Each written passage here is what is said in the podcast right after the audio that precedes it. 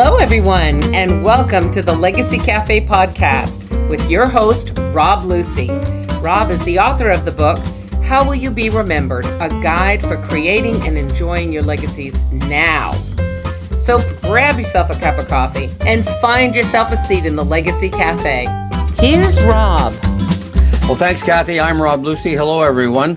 This podcast is about leadership and maybe the legacies that strong leaders leave behind or, or enjoy while they're in their leadership roles.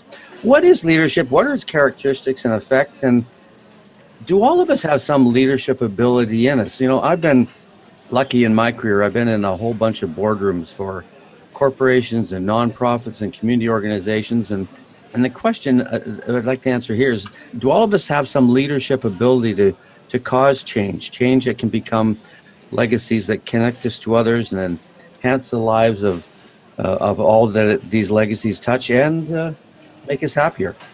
Well, there's a man that's going to join us, and he knows the answers to these questions. His name is Jim Kouzes. He is the Dean's Executive Fellow of Leadership at the Leavey School of Business in Santa Clara University. He's the co author of the Leadership Challenge How to Make Extraordinary Things Happen in Organizations. And the Wall Street Journal has called Jim one of the uh, best executive educators in the country. Hello, Jim. How are you? Hi, Rob. I'm doing well. It's a pleasure to be talking with you and your listeners. Well, thank you. Let's let's fly the helicopter up for a minute. If you walked into a situation where there was a good leader doing their thing, what would you experience? What would you feel? What would you see? Well, I have two responses, Rob, to that question. The first thing really is a visual thing. What do I see? And what I see, based on our 35 years of research, is that there are leaders at every age, every community, in every organization, at every level, in every function, in every industry, in every profession. In fact, you know, one of the things that we did in our research, Rob, is we asked people to tell us their number one leadership role model in their lives. And at the top of the list, intriguingly enough, were family members. Mother, father were the typical, most frequent responses, but brother, sister, aunt, uncle, grandparent is also on the list, followed by, and this is for young people, teacher or coach, and then a community leader for young people. Business leaders only appeared when people were at work. Uh, working professionals named business leader second in place of teacher or coach. So my first answer to the question is leadership is everyone's business, and we see leaders everywhere. The second answer really is uh, what do we see leaders doing?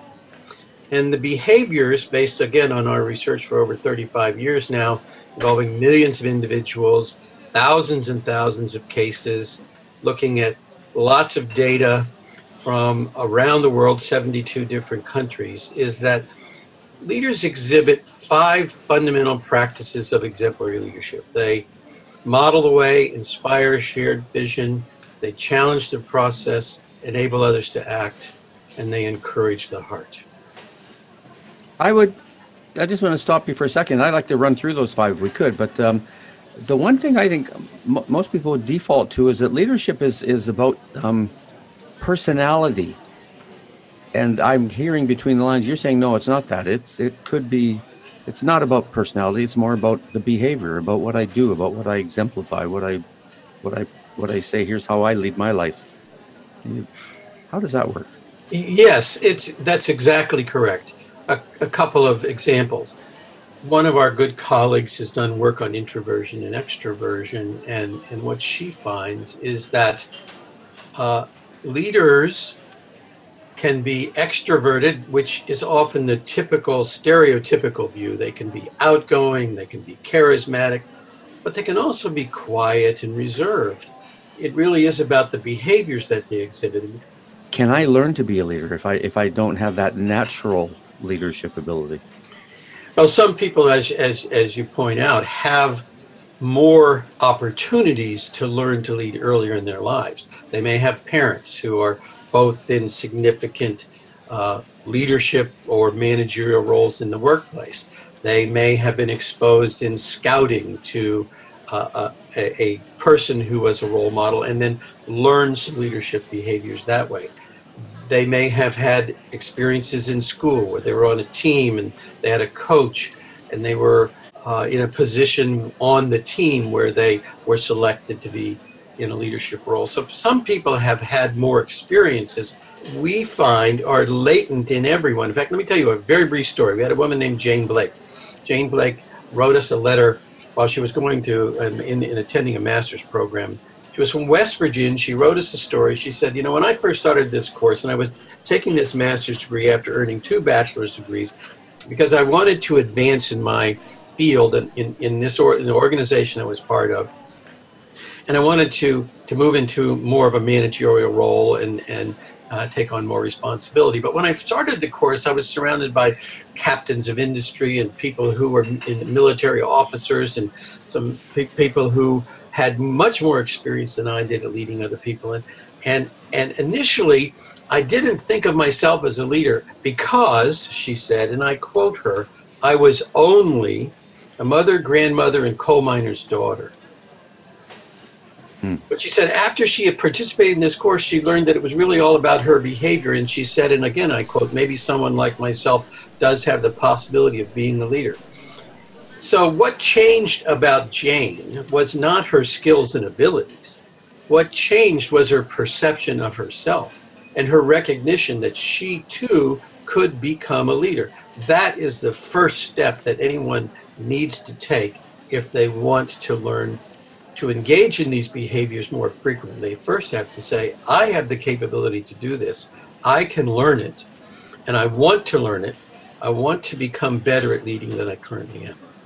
Let's talk about those behaviors. I think you called them the five practices of ex- exemplary leadership. Exemplary leadership, yes. Can you describe each of the five and, and maybe how they tie into uh, legacy? Because here, of course, we're talking about legacy, which is really about as I mentioned earlier, connecting to others, enhancing our lives, and making us happier, and doing it now while you're alive and well and, and energetic and full of P and V.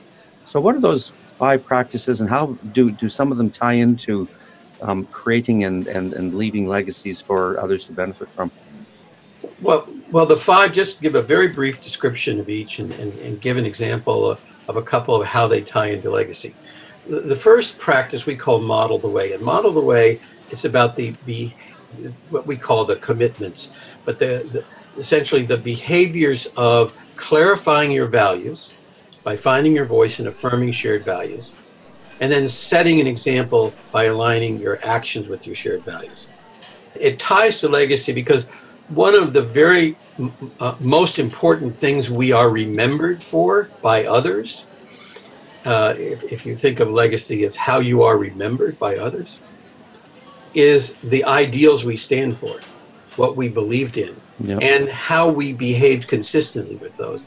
If you listen, I, am sure in the stories that you gather, and it's true for the stories that we gather, the ones that are told to us about legacy or about leadership have to do with being consistent and acting in ways that are true to your values and beliefs. So, understanding what they are is the important first step. In fact, when we're doing leadership development, that is the first thing, the first exercise we ask leaders to engage in is to clarify and say out loud to others what it is that guide their decisions and actions, the values and beliefs that guide their decisions and actions.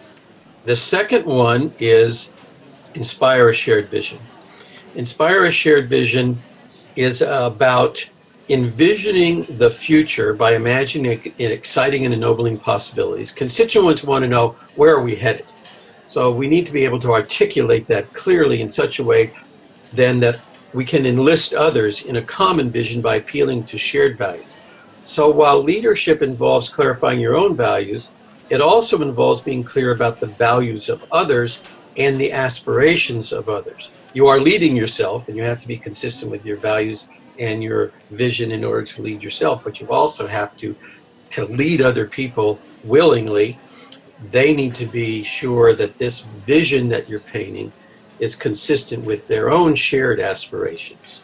What's the key in getting people to enlist in your vision? That's that's got to be a one of the major roles of, of being a leader, I would think.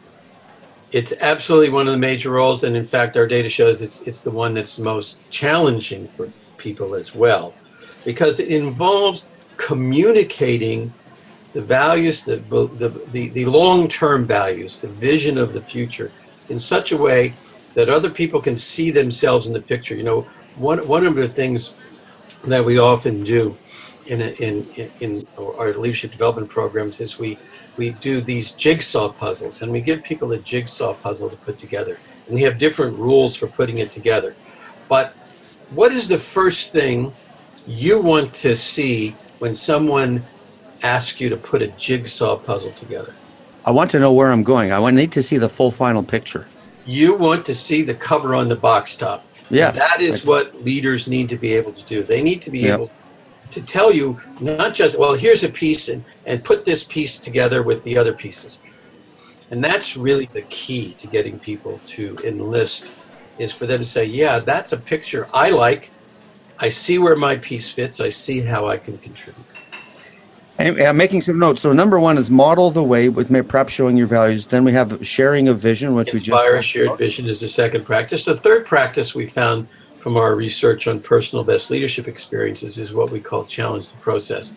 So, so when you're trying to in, achieve a vision or an aspiration that doesn't yet exist, you have to do some innovative things. So you have to search for those opportunities. But when you try things out that are new and different, you haven't done them before, you make mistakes. You have to experiment and take risks. And the important thing then is to learn from those mistakes so that you can quickly do something again differently so that you can improve. So it's about searching for opportunities and experimenting, taking risks. Legacies are left when people do things new in a, a way that is innovative and creative rather than keeping everything the way it was. And, and what follows from that is the fourth practice enable others to act. You can't do any of these new things by yourself. Uh, and, and part of that, of course, is building a, uh, trusting relationship. So you foster collaboration by building trust and facilitating relationships, and then you strengthen others by increasing their self determination and developing competencies.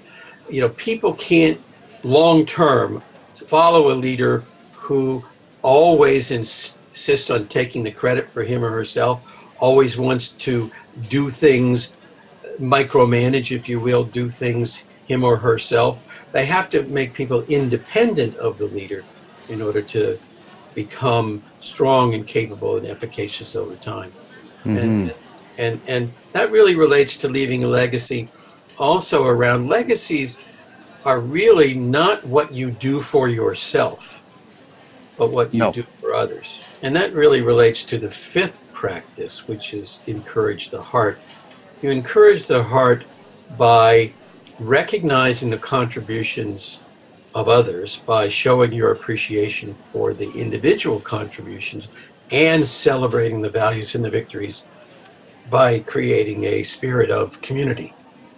It must be a whole bunch of fun for you to sit down with a leader for four hours or a day or whatever time you take and go through these five practices of exemplary leadership and see them just fired up with the with the ideas that you give them, the tactics and the challenges and the pump them up. I mean, to get them understanding that who you are and what kind of leader you are. Well, I uh, it is a great joy. I've uh, I'm I've been working now for over 50 years continuously, and I can tell you that it is a great joy still to hear the stories of younger leaders uh, who are now uh, in the workplace and telling their stories of, of leadership and getting out there and engaging in these innovative practices that are building new businesses, improving communities, taking on tough challenges in the world despite all of the difficulties and adversities that we face. It's very inspiring work, and I feel very blessed to have had this opportunity to, to observe and be part of these experiences. I think it'd be wholly fulfilling. Well, here's where I get a little like a terrier. Hey, Jim, is there anything we could give our, our listeners from your work that just might spur them on and, and have them start to understand the five practices or something like that. We'd like to give something from each everybody we talk to on the cafe, something they can download. Have you have you got anything for us? Well, there are a couple of things we've made available to you, and uh, they can see our other resources, other books that uh, Barry and I have written, and other resources that we have. And also, I've sent to you a couple of links uh, where people can go, and there's a few slide share uh, pieces that people can view about some of our work on learning leadership. Uh, there's also a document we call Learning Leadership Journal. So, so we're happy uh, to have people have that opportunity to download those or go online and take a look.